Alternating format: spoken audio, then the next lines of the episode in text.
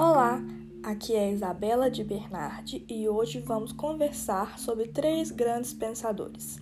E eles são Durkheim, Weber e Marx. Junto comigo vão estar duas convidadas muito especiais, a Amanda Butch e a Ana Luísa Mazala. Somos todas alunas do segundo ano médio e estamos estudando Sociologia. Vamos lá? Durkheim escreveu um livro chamado As Regras do Método Sociológico, e nele podemos encontrar a definição para fatos sociais, que é toda maneira de fazer, fixada ou não, suscetível de exercer sobre o indivíduo uma coerção exterior, ou seja, a sociedade é superior ao indivíduo. Os fatos sociais são comportamentos e hábitos que parecem emanar da nossa vontade pessoal, mas que na verdade são impostos. Fatos sociais são muito comuns no nosso cotidiano. Um exemplo disso é o casamento, em que tem a coerção que você precisa se casar para ser feliz, a generalidade na ideia de que a maioria das pessoas se casam e a exterioridade de que é uma tradição de séculos a ação de se casar. Um outro exemplo também muito comum é o dinheiro, no caso aqui, o real no Brasil, né? Em que somos coagidos a usar esse tipo de moeda porque não se tem outra opção para como comprar coisas. Temos a generalidade a usar um sistema monetário usado em todo o país, ele é nacional, e a exterioridade, que traz há séculos a ideia de pagar por objetos, alimentos, com o dinheiro, um papel com valor.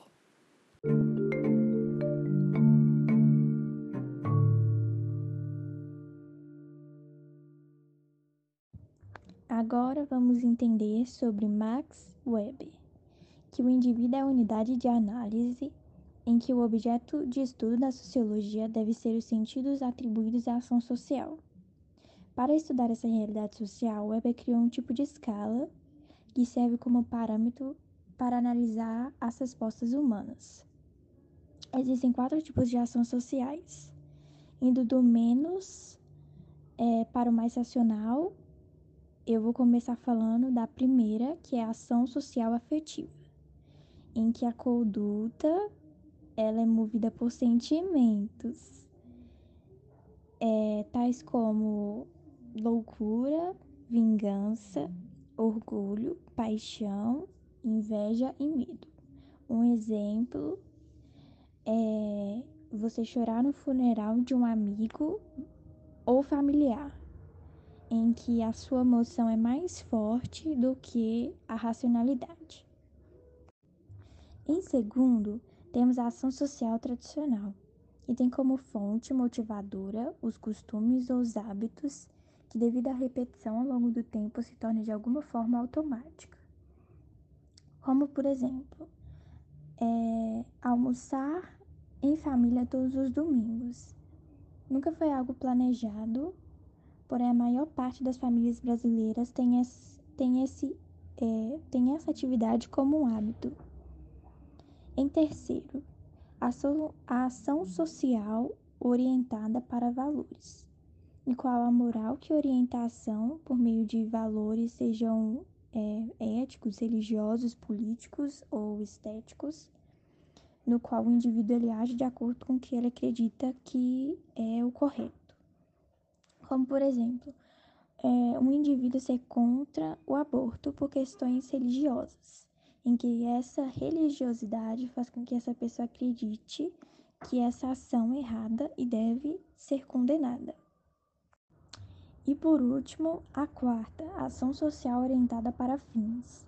Essa é a ação mais racional possível, em que o autor avalia a situação motivada pela conquista do fim planejado, escolhendo os meios mais eficientes para alcançar seu objetivo.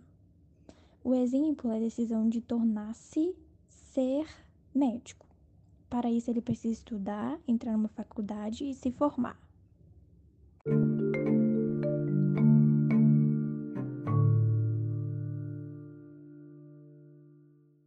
Por fim, vamos conversar sobre Karl Marx, que buscava explicar os processos históricos de transformação social e como o indivíduo e a sociedade se relacionam com o modo de produção. Para entender melhor, vamos ver a conexão entre uma reportagem e as ideias de Marx. A reportagem é da Forbes e seu título é Os 25 maiores bilionários do mundo em 2021 podemos ver na notícia os principais bilionários e seus patrimônios abundantes. Marx tem alguns conceitos que podem explicar esse acontecimento visão do mundo, principalmente no Ocidente, em classes sociais, ou seja, distribuição de recursos de forma desigual, com a existência de grupos que dominam por possuírem maiores recursos e aqueles que são dominados, pois possuem menos, criando uma hierarquia acordo com o filósofo, antigamente a sociedade era organizada de maneira cooperativa e ela satisfazia as necessidades imediatas, como alimentação e moradia. Porém, com o passar do tempo, técnicas mais eficientes de produção foram criadas. Então a produção foi aumentando e a ponto de acumular, nesse momento alguns grupos decidem pegar essa sobra sem se importar com o resto das pessoas, gerando conflitos pela desigualdade proveniente da propriedade privada. Outro fator citado por Karl Marx e observado na notícia são as relações sociais de produção capitalista, que são estabelecidas para localizar a produção de bens, no qual há a presença da dominação citada anteriormente, em que a burguesia, classe que detém os meios de produção, como empresários, donos de indústrias e, no caso, os bilionários citados, e o proletariado, classe trabalhadora, que nesse contexto são os funcionários desses bilionários. E por fim, o conceito de alienação, em que é retirado dos trabalhadores a capacidade de reconhecerem o valor de seu trabalho. Ele faz o produto, mas nunca será capaz de usá-lo e entendê-lo.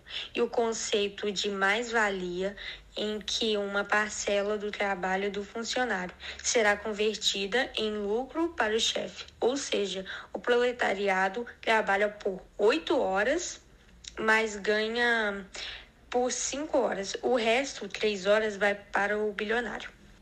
Com isso, é possível ver uma ideologia de uma falsa liberdade, em que poucos ganham demais, 2 mil bilionários e muitos quase nada. 800 milhões de pessoas passam fome, com uma desigualdade que cresce cada dia mais. E por aqui terminamos a nossa aula de sociologia de hoje. Obrigada por nos acompanhar até aqui. Até a próxima!